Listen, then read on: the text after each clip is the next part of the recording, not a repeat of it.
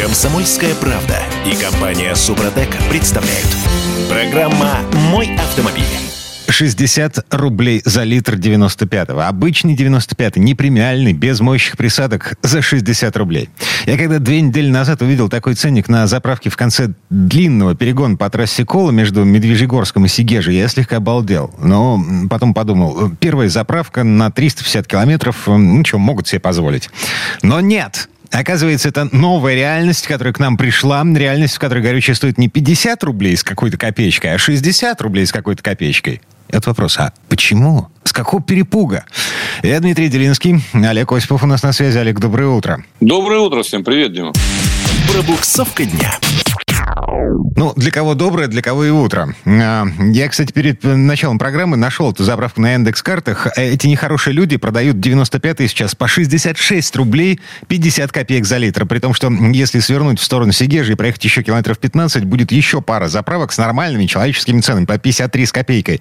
Но, во-первых, об этом надо знать, а во-вторых, в баке должен, должен быть хотя бы стакан бензина. А, а, Олег Осипов видел 60 рублей за литр 95-го не в глухомане карельской, а в Москве. На МКАДе натурально так. Я не буду называть заправку, да они, собственно, все подтягиваются к этим ценникам. Э, понятно, что раз появился 60, э, цифры 60 на одной заправке, завтра появится на многих других. Это к доктору не ходит, это понятно. Я не говорю о том, что у них какой-то сговор есть. Но а что бы, если не покупают, да, вот это вопрос. Там, да. Э, которые были в Сегеже, это просто жадность. А здесь я не знаю, что. Здесь, Вроде бы... Слушай, здесь биржевые цены. А, нам как-то пытались объяснить, что а, цены на товарно-сырьевой бирже в Санкт-Петербурге это, а, ну, как бы не имеют никакого прямого влияния на ценники на автозаправках. Просто так построен бизнес-механизм. Значит, цена на электричество в Европе вообще может быть отрицательная. Это биржа, биржевые торги. Но реальность показывает, что на петербургской товарно-сырьевой Цены на горючее бьют рекорды. Это точно. А, слушай, я вот все думаю вот о чем, так сказать. Э, вот, собственно, добыча в себестоимости топлива составляет 7 рублей. Так, на всякий случай. Да? А вот 60% с лишним уже теперь, это все налоги, акцизы и прочая ерунда. Она не ерунда, конечно, для страны. И мы с вами представляем собой новую, собственно, нефть. Э, потому что 7 это дешево, пополнять бюджет надо, значит, где брать? Из наших кошельков. Вот и э, растут, собственно, цены. Кстати, просто на всякий случай, чтобы было понятно, в каждой цене 10 рублей – это акциз, э, который идет на строительство дорог. Так, на всякий случай, говорю я. А, это тот акциз, который мы хотели заменить транспортный налог. В результате транспортный налог остался, акциз есть. И он, собственно, не уменьшается принципе, э, в руках государства все, оно может отрегулировать цены легко. Снизьте немножко какой-нибудь из налогов, НДС или там НДПИ на добычу полезных ископаемых пресловутый, или еще какой-нибудь акциз там, и э, не проблема. Цены будут нормальными, не надо их регулировать. Не, ну погоди. А, на прошлой неделе буквально, а, значит, а, Ассоциация грузового автомобильного транспорта попросила правительство вмешаться в формирование цен на дизель в связи с тем, что в регионах дизель доходит до 70 рублей за литр. Это, извините, ну, в разгар уборочной кампании. Конечно.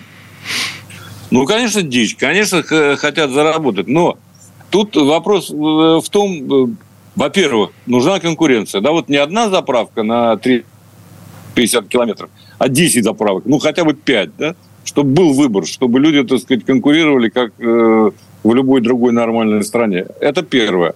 Второе. Ну, так снизьте э, акциз, сделайте что-нибудь, чтобы топливо было дешевле для внутреннего употребления. Хотя бы, да? Не надо назначать цены. Нужно сделать так, чтобы их не могли повысить сами продавцы. Вот и все механизмы для этого есть. Это, собственно говоря, есть рынок. Так, а теперь мы возвращаемся а, к... Ну, да, вот как, как это, вот интересно, как это вот эти вот производители, так сказать, да, да ну кто там просит э, стабилизировать цены, как они себя представляют?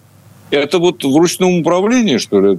Цены надо назначать? неоднократно было в нашей стране такое, что выходил президент и э, грозил пальцем, стучал кулаком по столу, и цены останавливались. Но, смотрите, э, значит, у нас есть демпфирующий механизм, так называемый, с помощью которого наше государство делает цены на бензин, на конечный продукт нефтепереработки, более-менее стабильными, не зависящими от котировок э, цен на сырье на мировых рынках. Но я, честно говоря, не понял, а что-то сломалось в этом демпфирующем механизме? Потому что на прошлой неделе до федерального центра докатились жалобы из регионов по поводу перебоев в поставке горючего. Во-первых, в Минпромторге в ответ на эти жалобы заявили, что Уровень производства бензина и дизеля на российских НПЗ достаточно, чтобы обеспечить потребности населения аграрии в промышленности. Ритмичность поставок взяли под особый контроль. Специальный штаб работает над оптимизацией логистики. Туда входят э, представители, э, в том числе российских железных дорог.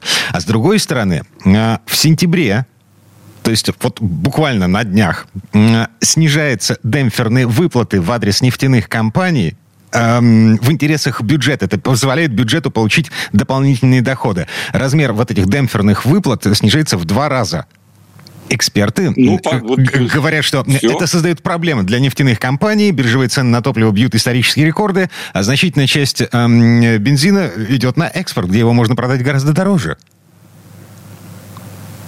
Это, это удивительная вещь, между прочим. Ну так не повышайте. Короче говоря, все это Просто нужны деньги, называется. Э, вот и все. Регулировать все можно таким образом. Нафига было повышать э, этот, как ты говоришь, демпфер? Там это рак головы. Так нормальный человек не разберется без пол-литра, в этом во всем. Что они устраивают с этими налогами, с демпферами, с акцизами и прочим. В общем, все в руках тех, кто регулирует это дело. И регулировать это не так сложно. И если хотят, чтобы топливо было доступно, э, значит, э, могут сделать так, чтобы оно было действительно доступно, не дорожало.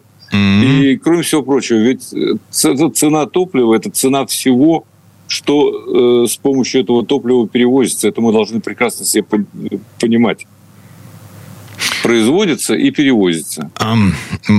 Ладно, мы посмотрим, как будет развиваться эта история. А, просто еще раз, увидите ценник в 60 рублей и более за литр 95-го бензина, э, не удивляйтесь. Это, ну... Смиритесь с этим. Угу.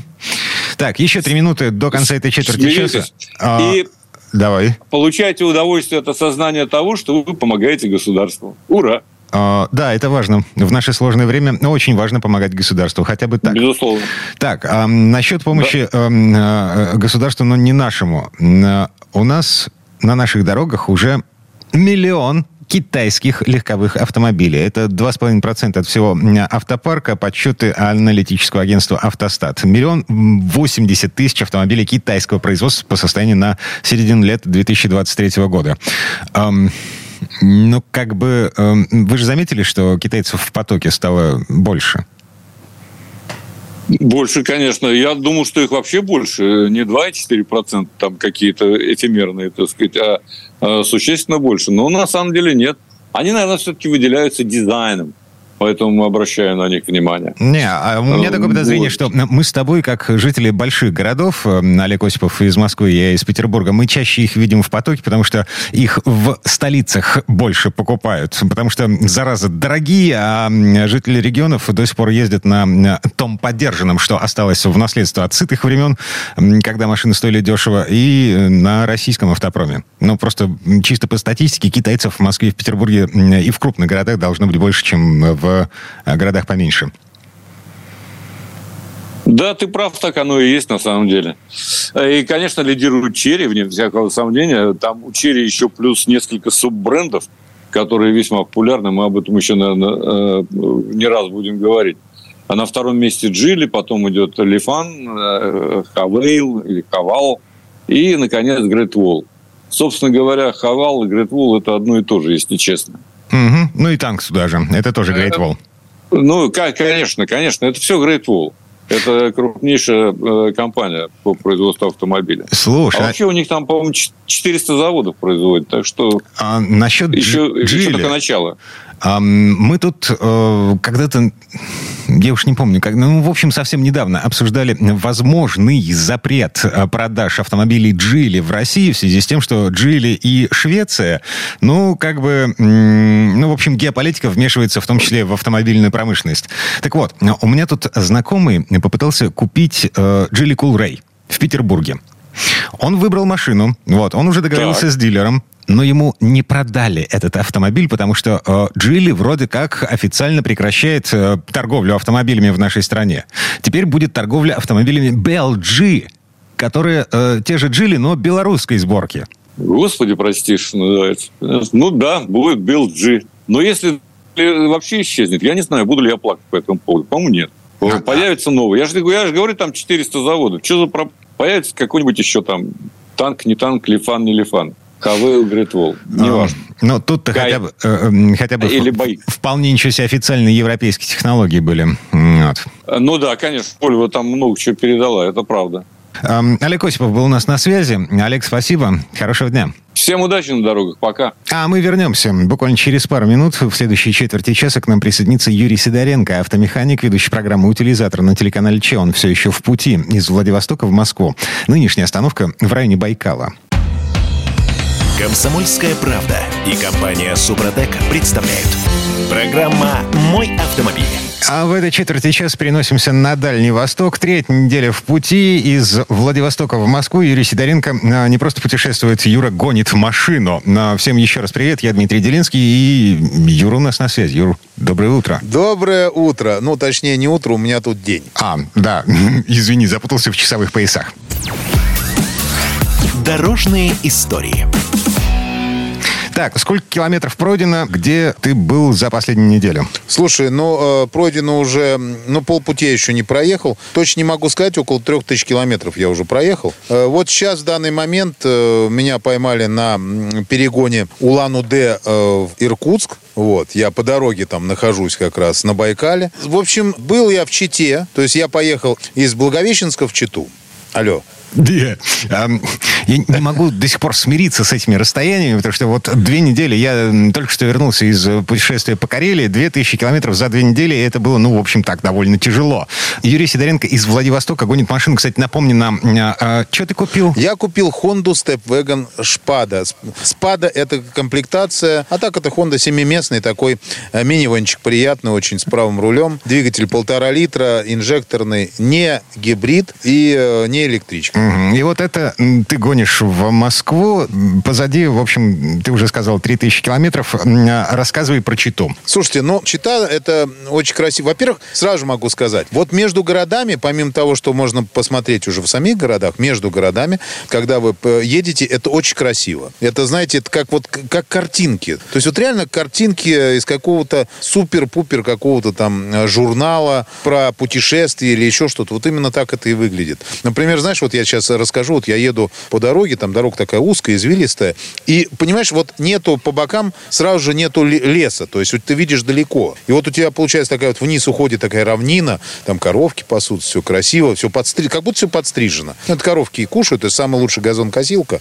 Вот, потом чуть подальше там деревца, э, вдалеке там сопки, которые, знаешь, в таком туманчике чуть-чуть в облаках, небо голубое-голубое. Вот, и еще вот так вот едет поезд, знаешь, такой, как маленькая-маленькая такая гусеничка она ползет. Постарай, да, согласен. И причем это очень сильно отличается от того, к чему привыкли жители средней полосы, Урала, Сибири, потому что, ну, это, это другая Россия. Да, это, это нет, это, это вообще, это, понимаешь, это, это Восток. Ну, мы живем на Западе, это Восток. И, э, честно говоря, ну, красота, конечно, неописуемая, заряжаешься энергетикой, вот. И э, приехали мы в Читу. В Чите у нас была очень важная миссия, мы должны были все-таки обслужить машину. И, наконец-то, посмотрели полностью машину, я хоть на подъемнике ее подняли.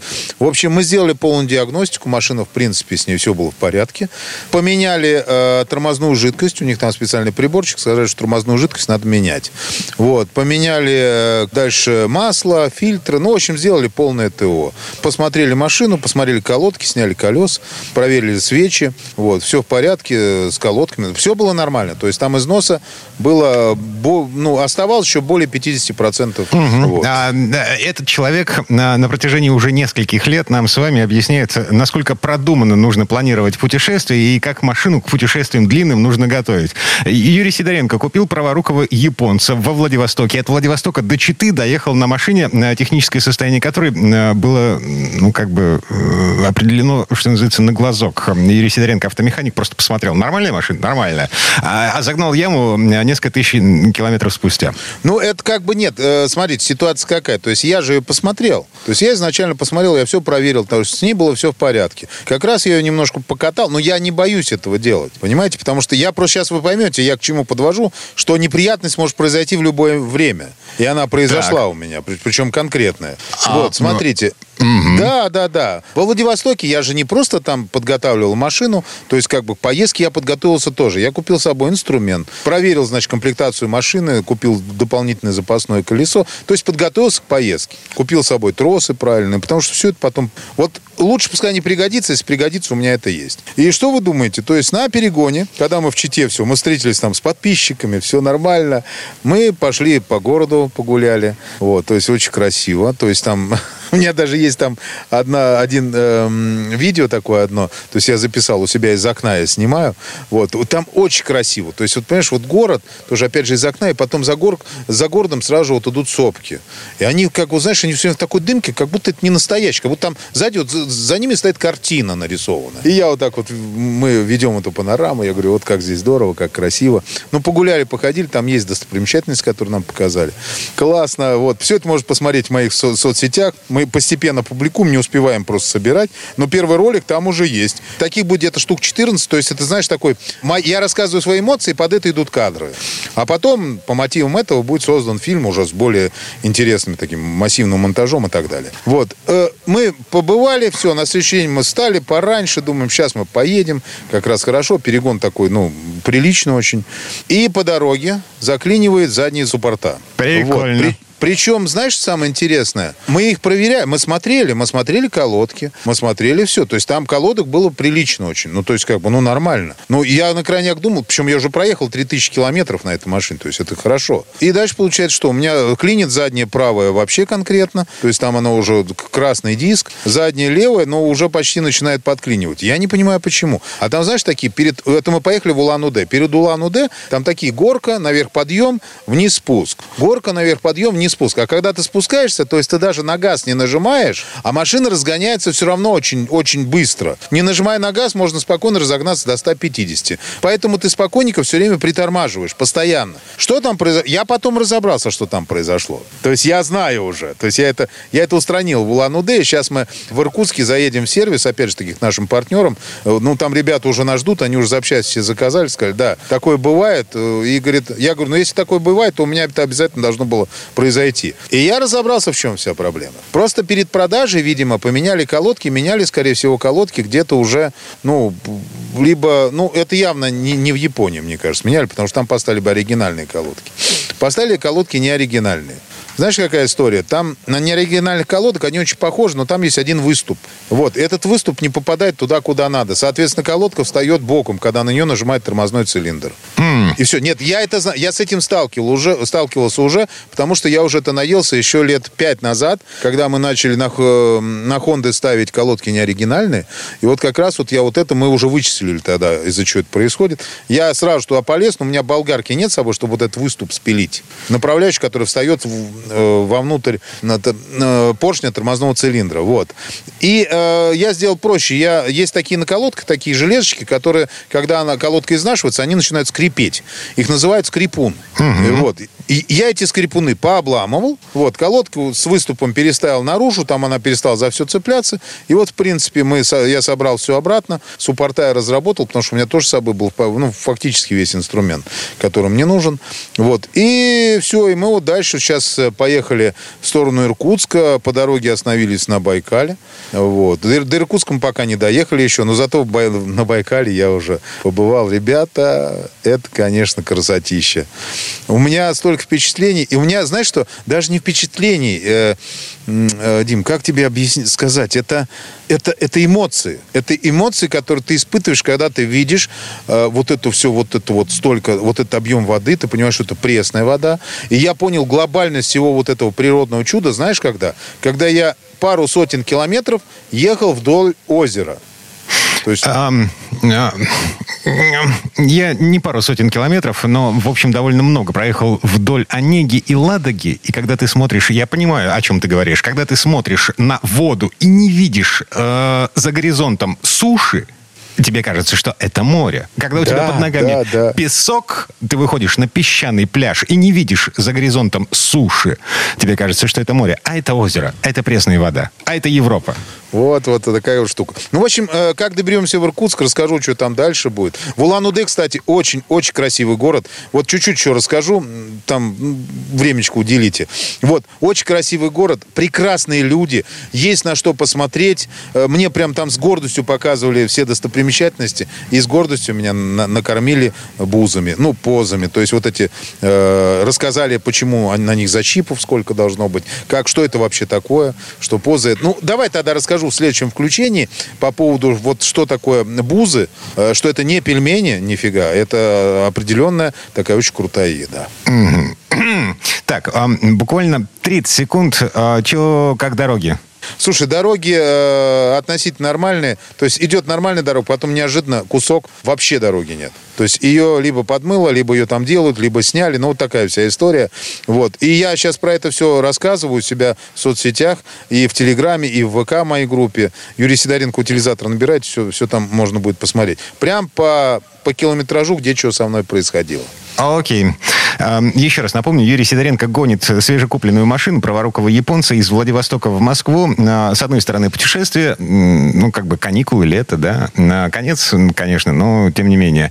А с другой стороны, это эксперимент для того, чтобы посмотреть, сколько стоит эм, перегон машины из эм, Дальнего Востока, с Дальнего Востока в центральную часть России своими руками. Юра, спасибо. Хорошего дня. Большое спасибо. Всем удачи. А мы вернемся буквально через пару минут. В следующей части программы у нас Федор Буцко. Поговорим о революции, которую затеяли китайские производители батареек. Комсомольская правда и компания Супротек представляют. Программа «Мой автомобиль». А в этой четверти часа давайте поговорим о прогрессе, который вроде как сделал розетки недоступными для большинства детей, так что погибают только самые одаренные. Всем привет, я, я Дмитрий Делинский. И э, Федор Боско у нас на связи. Федь, доброе утро. Доброе утро, Дмитрий. Здравствуйте, дорогие радиослушатели. А если серьезно, электрификация автомобилей семимильными шагами идет в сторону удобства использования. В России уже завезли китайские гибриды, которые по паспорту могут проехать больше тысячи километров на одной зарядке заправки. И вот на подходе технологии, которые в полтора раза увеличивают запас хода на батарейках. На чистых батарейках время зарядки сокращается до 10 минут. Вот об этом поговорим. Как тебе такое, Илон Маск? Ну, ну, такой, это все классно, конечно, Дим. Но ну, понятно же, что мы тоже а, сами едим и других кормим вот этими заголовками. Типа, за 10 минут там все заряется. Но не все заряется. То есть, даже, даже в таких вот радостных, лучезарных а, рифмах пресс-релиза да, говорится о том, что за 10 минут можно будет зарядить а, аккумулятор с 10% до 80%. И, и, должно... и, смотри, да, этого должно хватить на 400 километров. То есть, а, это уже ну почти как бак бензина. Да, и даже больше. То есть, если заряжаете полную, да, то есть, у вас полный бак, так сказать, условные вот этих вот батареек, тогда и больше проедете. Потому что вот э, Kettle, такая фирма из Китая, ну, это очень серьезная большая компания, э, которая поставляет э, очень много куда свои батарейки, во всякие немецкие премиум она поставляет батарейки, да и не только. Ну, то есть, это хорошие батарейки для электромобилей. И они, у них большой неокр, да, вот это научное исследование, исследование э, опытно-конструкторские работы. Это ведется в во всю шире огромные центры, гигантские, там, классно оснащенные, значит, там, мотивированные ученые, которые э, работают на результат за хорошие деньги, да, э, и они все время придумывают что-то новое, что можно сделать для того, чтобы батарейки были дешевле. Чтобы они были долговечнее, чтобы они не так сильно реагировали на изменение температуры за бортом и так далее. Да? И у них все время какие-то новые идеи, и сейчас вот они обещают, что уже прям в этом году на первую из э, машин они продадут и поставят, собственно, вот эти самые батарейки, которые будут действительно в полтора раза эффективнее. Да? То есть, у них будет э, более емкое э, содержание, да? они будут больше энергии в себе держать и правильнее ее отдавать. Ну, это такой инновационный продукт на базе называется конденсированная материя. Да? То есть там какая-то очень высокая плотность энергии, и вроде бы это должно открыть очередную опять очередную новую эру значит, полномасштабной электрификации всего на свете. Но э, они на самом деле создают рынок, по большому счету, потому что Китай э, мировой лидер и в производстве, и э, в потреблении электромобилей. За первые шесть месяцев в этом году доля электричек в продажах внутри Китая составила на минуточку 32%. То есть треть всех новых машин, которые продаются сейчас в Китае, это машины на батарейках. Ну да, считайте, там по миллиону в месяц этих машин, они э, электрических уже куда-то там себе или кому-то еще продают. Ну, пока меньше, но, ну, в общем, статистика примерно такова. Вот, и это, конечно, действительно очень здорово, казалось бы, но всегда у любой медали есть оборотная сторона. А сейчас на фоне этих новостей, а к вот этой фирме, Катл, да, к производителю батареек, относится серьезно. А сейчас, собственно, разговор о том, что, подождите, а стоит ли сейчас э, покупать новый электромобиль, если уже вот-вот, уже в этом году, ну хорошо, в начале следующего, можно будет купить машину, у которой батарейки будут в полтора раза емче.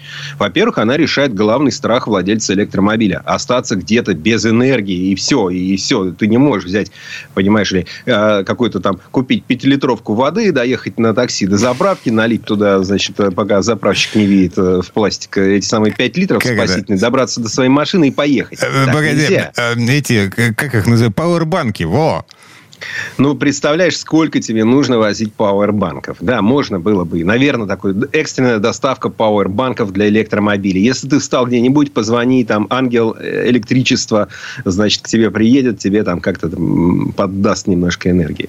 Но э, это мы мечтаем, да, это мы фантазируем. А пока главный страх, что вот, ну, просто встану, не доеду. Если машина проезжает там 600-700 километров уверенно, да, не в пресс-релизе по бумаге едет, а по дороге она проезжает эти километры, ну, супер, классно, надо брать. А старые, соответственно, да кто же ее купит тогда? Вот я уже купил электромобиль, а завтра будет новое поколение. Ну, как с айфонами, да, они сначала стоят дорого, а потом, ну, раньше так было, по крайней мере, выходил новый телефон, а значит, тот, который еще вчера стоил там тысячу, теперь будет стоить там 800, да, потому что... Я, кажется, понимаю, к чему ты ведешь. Тесла а, объявила об очередном снижении цен на машины на китайском рынке.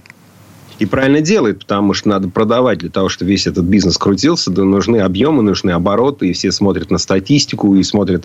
Ну, Тесла дорогие машины продают, а так-то, в общем, ну, я даже не знаю сейчас именно, какая у них маржа, да, сколько именно они зарабатывают со всеми этими скидками на машинах. Возможно, что и не так уж много, но рынок они наводняют. Окей. Теперь к двигателям внутреннего сгорания. А, у нас тут э, э, возгорание, не возгорание, короче, дым, огонь э, изо всех щелей, изо всех щелей автомобиля Пагани. Знаете, есть такая тележка. У них тут презентация случилась новой машины, третьей по счету за 25 лет истории, и эта машина задымилась задымелось. Знаешь, это, это вот как ты говоришь, двигатель внутреннего сгорания, а тут было такое внешнее сгорание, короче. Действительно, то есть роскошное мероприятие на берегу Тихого океана, Америка, значит, э, поле для гольфа, стоят супертачки, съехались очень богатые люди. И вот э, вдруг это погани, э, вот, вот видишь, как это, бог шельму метит, так, знаешь, как, назад, как корабль назовешь, вернее, так он и поплывет.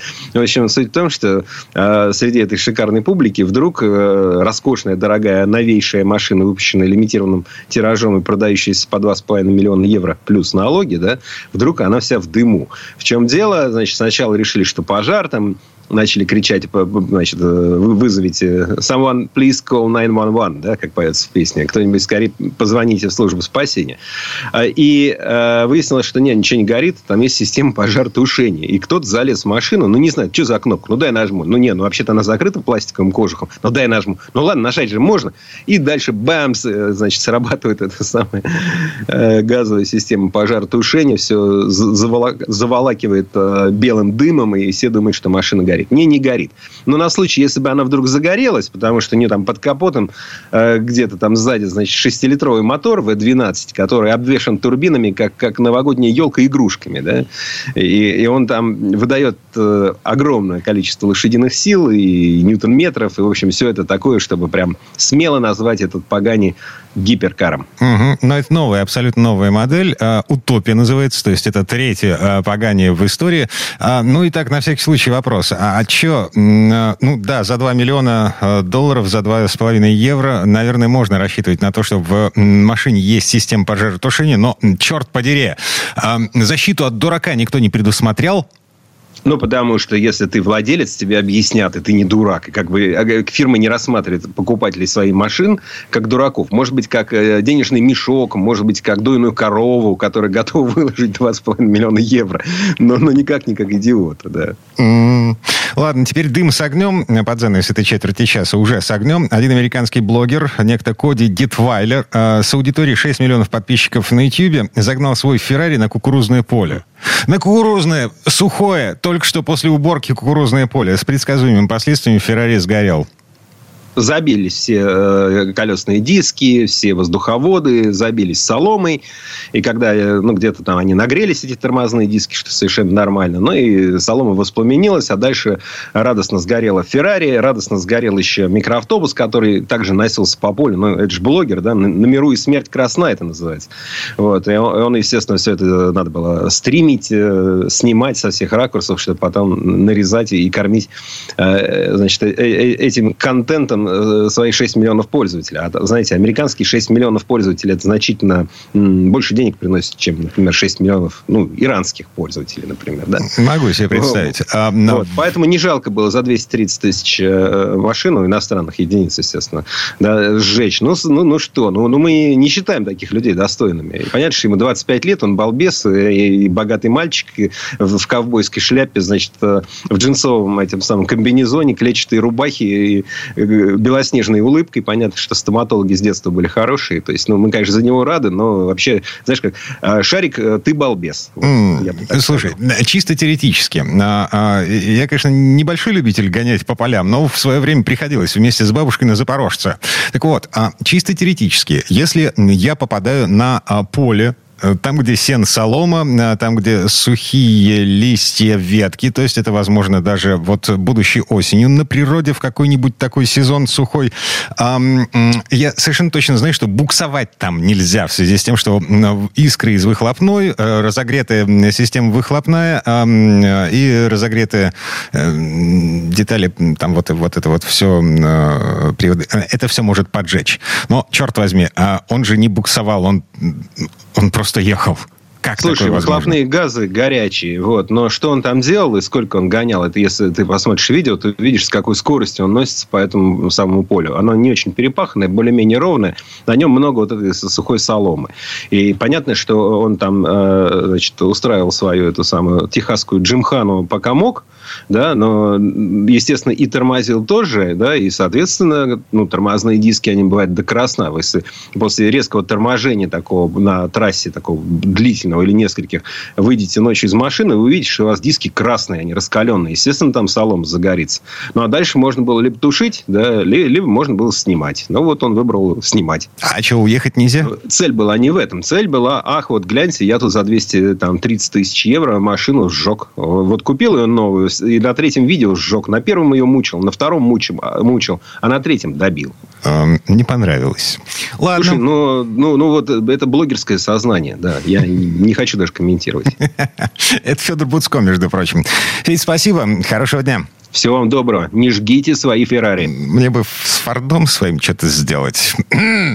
Ладно, вернемся в эту студию буквально через пару минут. В следующей части программы у нас журналист и летописец мирового автопрома Александр Пикуленко. Послушаем историю о том, как китайцы ищут путь в дорого-богато. Комсомольская правда и компания Супротек представляют.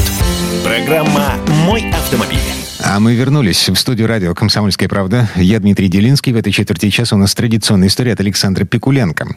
Еще недавно словосочетание «китайская марка премиальных автомобилей» звучало примерно так же странно нелепо, как астрофизики Сомали. Сегодня претендующий на статус премиального бренда Exit выводит на российские дороги уже четвертую по счету модель. Предыдущие три серии, если кто пропустил, компактный, самый доступный по цене LX, среднеразмерный кроссовер TXL, большой семиместный VX и вот теперь есть еще Exit RX. На официальном сайте эта тележка обозначена модным нынче термином кросс-купе, а вот как-то ездит, слово Сан Санычу. Тест-драйв. Вы заметили, как сегодня стремительно меняется автомобильный мир. Все, раньше считавшееся незыблемым, ниспровергается. Аксиомы превращаются в теоремы, которые еще надо доказывать. Вот уже и стопроцентно китайские автомобили неожиданно пытаются прорваться в luxury-сегмент. Особенно это касается нового Exeed RX, сделанного в форм-факторе дорогого кросс-купе. А ведь он и вправду хорош. Есть у него и размер, и стать. Очень заметно, как по тяжеловесному туловищу вволю погулял резец мастера. Рельефными полукругами очерчены колесные арки. Вдоль кузова не проштамповано – а как бы продавлена очень оригинальная линия. Полюбившиеся дизайнерам в последние годы завершение кузова в духе спортивных купе с круговым оформлением светотехники и углубленной анимацией дополнено ракетными соплами третьего стоп-сигнала. Красота. О том, что перед нами кросс-купе с повышенной проходимостью, напомнят агрессивные алюминиевые накладки на нижней части обоих бамперов, а сзади сдвоенные кругляши выхлопных патрубков. Выглядит все это очень эффектно и даже агрессивно.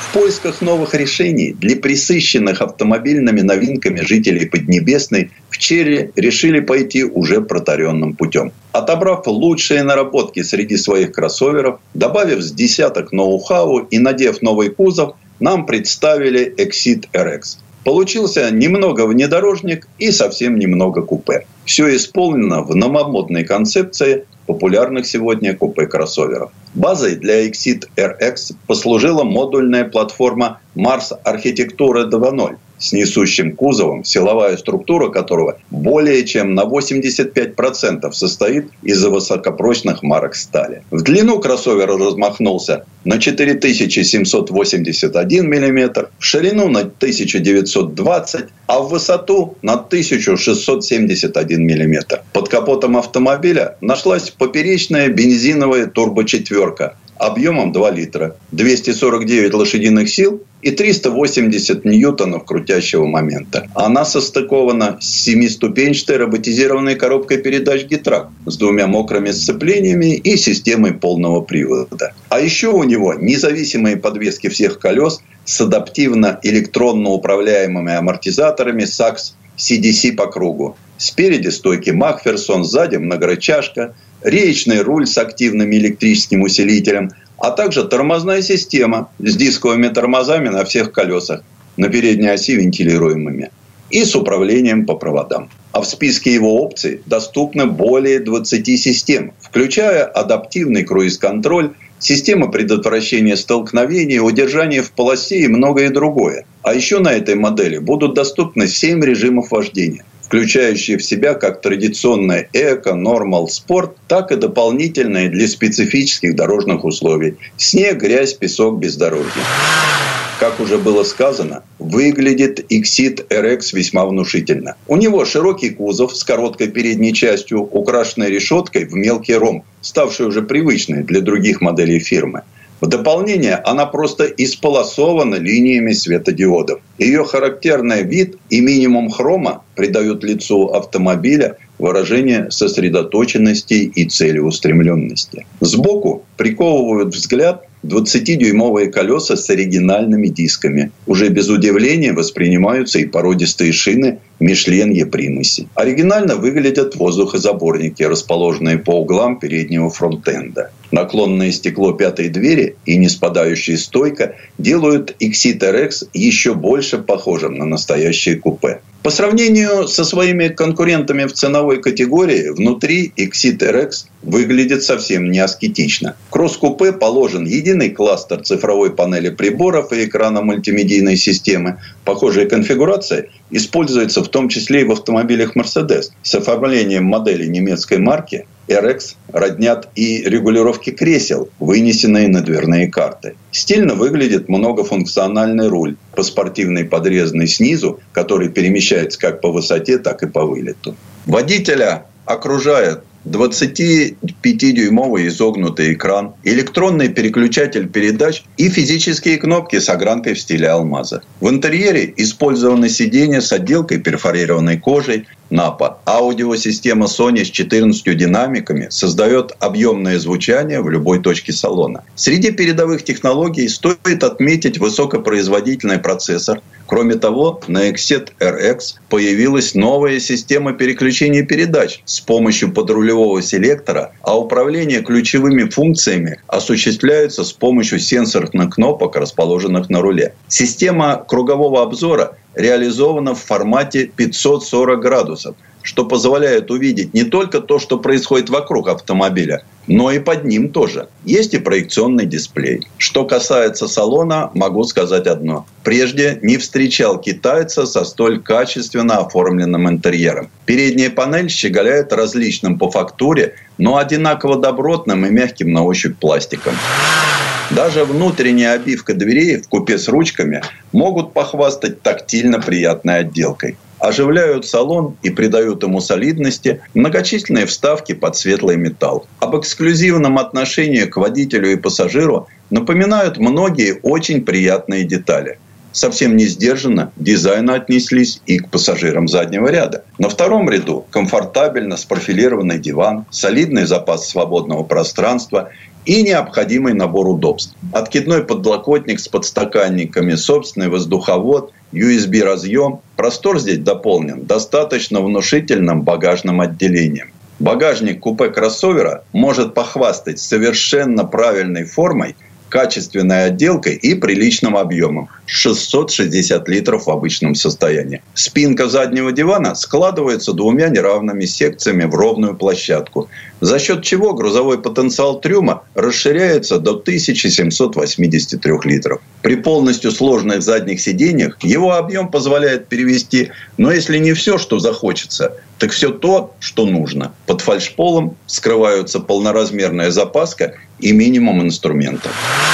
Ну вот мы завелись, тронулись, едем уже некоторое время, и ничего такого не начинается. 249 лошадиных сил делают примерно то, что от них и ожидаешь. Сумасшедшей динамики нет, что неудивительно, учитывая массу автомобиля. При повышенных оборотах двигатель начинает напоминать о себе, но коробка хорошо делает свою работу, и двухтонный автомобиль, особенно в режиме спорт, можно назвать бодрым и даже резвым. В поворотах он слушается руля и демонстрирует умеренную валкость. На чистом бездорожье мы не ждем подвигов от кроссовера, однако на плохих дорогах с ним можно быть более чем уверенным. При полной нагрузке клиренс равен 162 мм. Подвеска на проселочных ухабах показала себя вполне энергоемкой и приспособленной к таким поверхностям и жизни вне города. Неплохо проявился кроссовер и на проселке, благодаря полноприводной трансмиссии с межосевой муфтой, которую поставляет Борг Warner.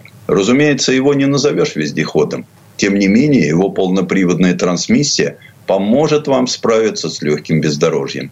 А система стабилизации успокаивает автомобиль раньше, чем водитель успевает заметить проскальзывание одного из колес.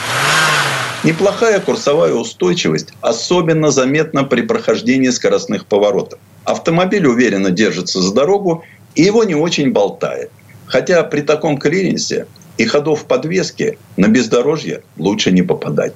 В целом автомобиль показался толково сконструированным в рамках существующих мировых стандартов, передающим своему владельцу в первую очередь состояние спокойствия, солидности и комфорта. Впечатляет тщательность исполнения, внимание к деталям и наличие уникальных опций. Энтузиазм покупателей уже в ближайшее время покажет, станет ли Exit RX привлекательным для российского автомобилиста. Ведь несколько смущает его цена, перевалившая за 5 миллионов. Тем не менее, можно смело записать в плюс харизматичную внешность, налет спортивности, неожиданно отличные ходовые качества и, конечно, электронную начинку. Все это позволяет даже изнеженному горожанину почувствовать всю прелесть современного большого кроссовера. Тест-драйв. Сан Саныч, спасибо. Это был Александр Пикуленко, летописец мировой автомобильной индустрии. И у нас на этом все на сегодня. Дмитрий Делинский, радио «Комсомольская правда». Берегите себя. Программа «Мой автомобиль».